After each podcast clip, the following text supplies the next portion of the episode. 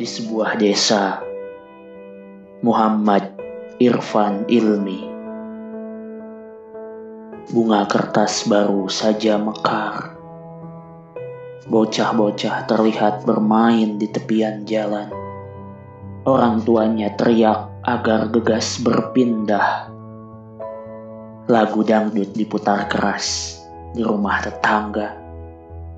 Seorang pengendara motor tersungkur ke selokan. Ada yang berlari berusaha menolong. Yang lainnya melihat dari kejauhan.